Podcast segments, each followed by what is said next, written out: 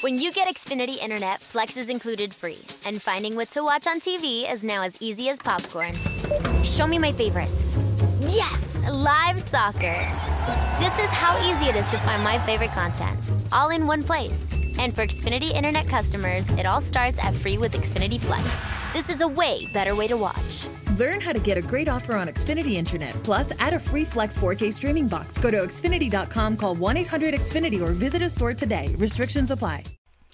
Ciao a tutti ragazzi e bentornati su Piove a Cani e Gatti. Oggi argomento molto chiacchiericcio, molto dal cuore, molto personale, che ho deciso di affrontare con voi ed è figlio di alcune domande che mi avete fatto sia durante le live sia sotto i video di YouTube che tra parentesi sto ricominciando a caricare video che ovviamente sono live ricaricate da, da Twitch però sempre a tema adattamento e traduzione. Mi riferisco alle puntate di Pop Later caricate su YouTube, le ultime due, credo che la prima fosse quella dedicata al fantasy, ai nomi fantasy, che tra l'altro ho anche fatto una puntata qui sul podcast, insomma, recuperatela.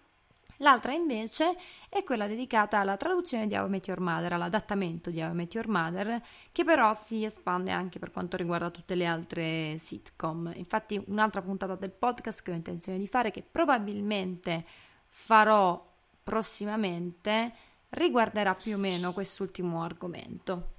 Infatti uno degli argomenti principi con cui volevo cominciare questo podcast era la traduzione della comicità, ma prima non avevo così tanto materiale, cosa che adesso posso recuperare tranquillamente, soprattutto grazie al corso che sto facendo in questo periodo che mi sta dando un sacco di spunti di riflessione e sta approfondendo tantissimo l'argomento, cioè il mio argomento preferito, ovvero tutto ciò che sto portando qui sul podcast. Oggi però, come vi ho detto, l'argomento è molto personale, riguarda il mio percorso, o comunque parte del mio percorso e soprattutto è nato da una domanda che mi fate un po' tutti, ovvero perché hai deciso di studiare russo? Questo diciamo che vuole essere una, una puntata dedicata a quelle persone che magari non hanno tutta questa voglia di cercare la lingua che più gli conviene. Mi spiego meglio. Quando uno studente appena uscito dal liceo o comunque dalla, dalle superiori ha intenzione di affrontare la facoltà di lingue, la prima domanda è sempre la stessa quali lingue scelgo. Sicuramente, e qua è un consiglio personale che vi do, una di queste lingue deve essere l'inglese. Le lingue che di solito si apprendono durante un percorso universitario sono 2-3 lingue, a volte anche 4, ma molto spesso una di queste lingue viene affrontata in maniera un po' più debole. Nel mio caso io ho scelto di studiare inglese, russo e polacco, ma il polacco aveva due esami in meno quindi l'ho studiato in maniera molto meno approfondita, che però ho approfondito per conto mio, facendo la mia esperienza in Polonia di cui ho parlato nella puntata Imparare una lingua viaggiando. Quindi sostanzialmente il mio curriculum universitario era concentrato sul russo e sull'inglese, in particolare sul russo per quanto mi riguarda, proprio perché io venivo da una formazione in inglese che durava dalle elementari, senza contare i vari corsi che ho fatto fatto, mi riferisco ovviamente a quei corsi che ti certificano con il Trinity o l'IELTS, io ho fatto addirittura anche l'IELTS e sono corsi che tu devi eh, fare per ottenere il certificato ogni tot anni, perché è una cosa che quasi tutti dimenticano, non è che la lingua la impari ed è fatto, hai imparato la lezioncina e quindi puoi andare avanti per tutta la vita. Essenzialmente tutti i concetti vanno coltivati, in particolare le lingue, perché come vi ripeto da una quasi ventina di puntate, la lingua si evolve, la società si evolve con essa e quindi è giusto aggiornarsi con il tempo, ma soprattutto quando tu vivi in Italia, sei italiano, la tua lingua madre è l'italiano e impari delle lingue è anche difficile coltivarle. Per quanto riguarda l'inglese è un pelino più facile perché abbiamo n possibilità per poter alimentare la lingua. Con il russo nel mio caso è un po' più difficile, infatti io vado a caccia costantemente di audiovisivi, di canzoni, di testi nuovi da tradurre per cercare di alimentare ulteriormente la mia conoscenza. Presto ricomincerò un corso di russo proprio per risvegliare un paio di cose, soprattutto per allenare il parlato. ma la cosa che mi ha spinto principalmente a scegliere questa lingua è stato proprio il gusto personale. Io quando mi sono iscritta non pensavo alla, al fine lavorativo, perché ero già entrata nell'ottica che, soprattutto in questo periodo con internet, eccetera, già sapere l'inglese alla perfezione poteva essere un lasciapassare per tante cose, per tanti campi. Quindi già mi sentivo un po' protetta, probabilmente peccavo anche di ingenuità, potevo avere anche l'intelligenza di imparare il cinese, ma la cosa che ho capito sin da subito è che quando cominci a studiare una lingua che non ti piace, difficilmente la apprendi. E l'ho notato anche guardando i miei colleghi di università.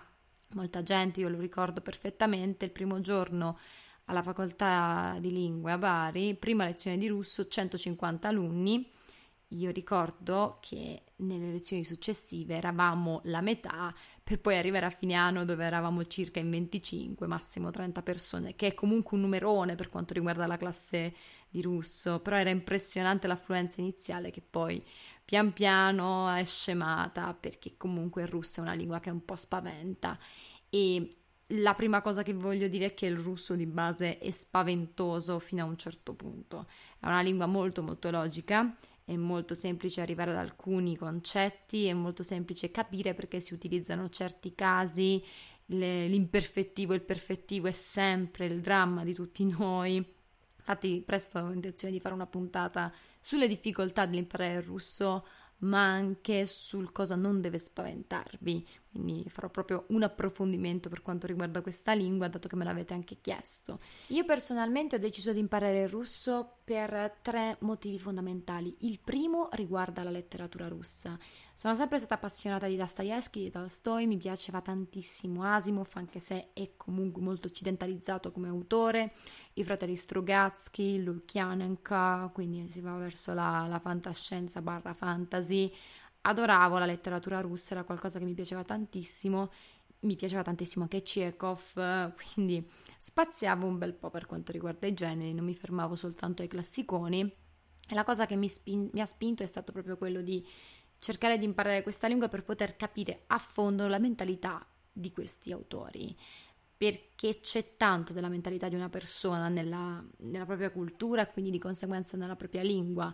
Io non avrei mai capito certi concetti che cercava di passare Fyodor Dostoevsky attraverso Delitto e Castigo se non avessi appreso il significato di alcune parole intraducibili, come ad esempio la parola tasca, che, di cui vi ho parlato anche qualche puntata fa. Quindi anche guidata da questo desiderio di apprendere a fondo quello che avevo letto in anni e anni, ho detto perché no, perché non imparare proprio la lingua. E qua arriviamo al secondo motivo che è un po' nato con l'apprendimento di questa lingua, ovvero il suono. Sono suoni che io adoro, mi piace tantissimo il suono soprattutto della J o della E, che sarebbe la semivocale, ovvero quella sorta di B con una I al seguito, che poi in realtà è una lettera. Sono dei suoni molto particolari, per alcuni anche difficili da pronunciare, per me non è stato particolarmente difficoltoso perché, soprattutto per quanto riguarda i suoni vagamente franchi, quelli che ricordano vagamente il francese, come ad esempio la J, per me non è stato così difficile. O anche le lettere aspirate come la H, per me è anche molto semplice poterle pronunciare senza problemi, anche i vari accumuli consonantici che troviamo molto spesso nei verbi, residui appunto dei, delle varie trasformazioni del verbo, sono cose che per quanto mi riguarda sono molto semplici, anche il verbo più difficile da pronunciare per me è una grande sfida e soprattutto è qualcosa di estremamente divertente. In più non ero neanche particolarmente spaventata dall'alfabeto, vuoi perché venivo dal liceo classico, che magari io in greco non sono mai stata un genio, ma mi ha aiutato tantissimo nella lettura. Ero già abituata a leggere un alfabeto molto diverso rispetto a quello, a quello latino, quindi partivo diciamo con un certo vantaggio e infatti consiglio per voi futuri russofoni l'alfabeto è l'ultimo dei vostri problemi, anzi è molto semplice apprenderlo la cosa che magari può darvi un po' di problemi sono i famosi verbi di moto, i participi. I participi per dire sono, sono un problema per me tuttora che ho 30 anni e diversi anni di studio alle spalle, tuttora io ho dei problemi con il participio ed ecco perché ho deciso di ricominciare con il corso. Quindi in generale la lingua in sé per sé, il suono della lingua mi piaceva tantissimo, mi piaceva anche la pesantezza che traspare attraverso la pronuncia, mi piace molto quell'aria quasi... Quando un russo parla mi dà proprio l'idea di qualcosa di pesante, di appesantito, di afoso, come se dietro le sue parole ci fosse una fatica immensa, una stanchezza che io non so neanche, non so descrivere esattamente la sensazione che mi che, riesce a passare attraverso questa, queste cose, questa lingua. È come se ci fossero anni e anni di storia, di evoluzione dietro questa lingua che pesano tuttora. L'italiano risulta sempre molto leggero, nonostante sia una lingua che ne ha subite di cotte e di crude. Potremmo quasi definirla una lingua artificiale per come è nata e per il territorio in cui è nata. Invece il russo possiede anni e anni di storia e tu li senti tutti, verbo dopo verbo, riesci a percepire tutti i cambiamenti che ci sono stati ed era la cosa che più mi affascinava. Una cosa del genere la riesco a percepire in lingue come il danese o comunque con, con tutte le lingue eh, scandinave. Riesco a percepire la stessa sensazione, infatti tutte quante hanno avuto un percorso, un'evoluzione estremamente lunga e travagliata che io adoro. Io adoro, ho adorato studiare certi, certi passaggi dell'evoluzione lingua, delle lingue slave, in particolare della lingua russa. Infatti la mia tesi maledetta me, era sulla filologia slava, sulle origini del russo, sullo slavo ecclesiastico. È stata un'impresa, però mm, la custodisco gelosamente, è proprio un documento che io, a cui tengo tantissimo, nonostante ci abbia sputato veramente il sangue su quella tesi dovevo farla sulla fantascienza, poi per una serie di motivi che non sto qui a spiegarvi, che magari vi spiegherò durante una live su Twitch dedicata comunque a qualcosa di molto più leggero. Il terzo motivo per cui ho deciso di imparare il russo è legato principalmente alla storia. Sono sempre stata una grandissima appassionata degli zar o comunque di tutti i sovrani russi e della storia che c'è dietro le loro famiglie. Se andiamo a studiare con attenzione ciò che riguarda le varie famiglie, dai Romanov alla, alla stirpe di Ivan il Terribile, eccetera, eccetera, ci rendiamo conto quasi di essere in un libro fantasy. Se recuperate tutti i vari intrighi che ci sono a corte o comunque tutti gli inganni politici, vi sembra di leggere Game of Thrones, eppure non c'è niente di romanzato adoro la drammatizzazione degli eventi, loro sono estremamente drammatici, infatti il popolo russo sembra magari freddo e asettico, ma ha questo spirito estremamente romantico e drammatico dentro di sé e si riflette tantissimo nella storia. Loro erano legati a delle figure di, come i folli in Cristo, ovvero queste persone, questi santoni folli che vivevano quasi da vagabondi a cui gli zar davano la loro fiducia massima. Erano delle figure divinizzate, ma era qualcosa che è durato nel tempo e che anche tuttora ha degli echi nella, nella società russa. Basti vedere come viene divinizzato anche Putin. Loro, il popolo russo, divinizzava gli zar e gli zar appunto divinizzavano alcune figure. Attualmente tantissime persone vedono in Putin una figura molto simile a quella che erano gli zar in precedenza, ma questo accade con tutti i potenti del, del territorio ed è qualcosa che a me affascinava tantissimo. Non è qualcosa che condivido, assolutamente no, ma sono attratta da tutto ciò. Ora, voglio dare un consiglio a tutti coloro che hanno intenzione di studiare questa lingua. Iniziate ovviamente con calma e siate estremamente costanti. Non vi fate abbattere dalle traduzioni che non funzionano, perché ce ne saranno tante, ce ne saranno tantissime, vi ricorderanno i fasti del liceo classico dello scientifico se avete fatto questo, se avete avuto questo tipo di formazione, ma vi darà tantissime soddisfazioni e soprattutto la complessità di questa lingua vi renderà molto più elastici anche nella vita io mi sono resa conto di comprendere, di guardare le cose da un'altra prospettiva anche solo grazie allo studio del russo. Quindi, futuri russofoni, udaci, in bocca al lupo e tenete duro tutti quanti voi. Questo è proprio l'inizio di, di una grande avventura che spero voi possiate vivere tutti quanti serenamente e voi che magari non avete intenzione di imparare questa lingua, beh, almeno cercate di dare un'occhiata, cercate di non limitarvi allo stereotipo, perché nessuno vuole fermarsi allo stereotipo di una, di una cultura. Noi non siamo soltanto pasta, loro non sono soltanto vodka, quindi cercate di, di studiare anche un pochettino, anche soltanto per cercare di grattare un po' la superficie e capire com'è questa società all'apparenza gelida ma che può dare veramente tanto soprattutto attraverso lo studio di questo popolo e, e soprattutto della lingua. Io signori vi ringrazio per aver ascoltato questa puntata molto personale. Vi ho parlato della mia esperienza con, con questa lingua, del perché ho deciso di cominciare a studiare russo e vi ho dato anche un paio di consigli. Io ho intenzione di fare un'altra puntata dedicata all'apprendimento della lingua russa, alle difficoltà che potete trovare e come superare certe difficoltà. Quindi inizieremo ad entrare un pochettino sul, sul tecnico. È stata la, la, puntata dedicata alle lingue. Queste sono le puntate che preferisco, quelle molto più discorsive. Mi piace tantissimo anche scrivere appunti, eccetera, però quelle che riguardano le mie esperienze con le lingue ne gradisco un po', un po' di più. Non che non mi piace tutto il resto, anzi, io adoro questo podcast, adoro questo spazio e mi piacete tantissimo anche voi perché poi durante le live ci sono tanti spunti di riflessione riguardo agli argomenti trattati qui e soprattutto siete tanto attivi su Instagram che vi consiglio di seguire.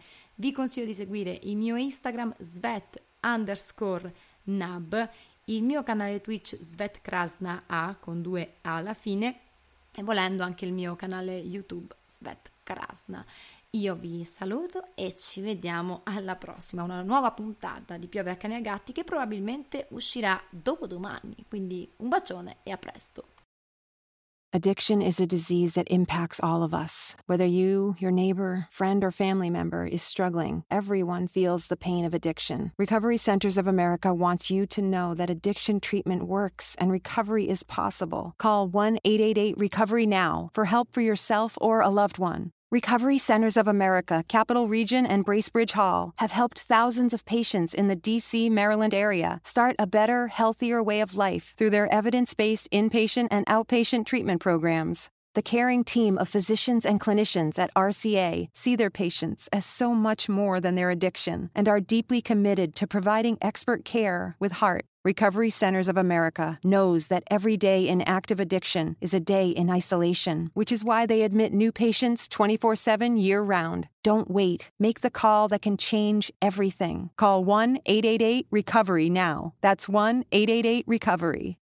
Susan, it's so great to finally be able to get together again. Oh, it sure is. And I really appreciate you picking up the bill. I'm happy to. I've got the extra cash. Since we've all been driving so much more again, I've been using Get Upside, the free gas app that pays you cash back for every gallon of gas you buy. Wait a minute. Are you saying you actually get paid cash when you buy gas with the Get Upside app? Yes, up to 25 cents a gallon. Cash back every time I buy gas. Does that actually add up to anything? Some months I make 200 to 300 bucks. Wow, that's serious extra cash. I'm downloading the free Get Upside app now. Download the free Get Upside app now in the App Store or Google Play to save up to 25 cents a gallon when you buy gas. Use promo code FILL for a 25 cents a gallon bonus on your first tank. That's up to 50 cents a gallon on your next fill up. You can cash out anytime to PayPal or an e gift card for Amazon and other brands. Just download the free Get Upside app and use promo code FILL for a 25 cents a gallon bonus on your first tank. That's code PHIL.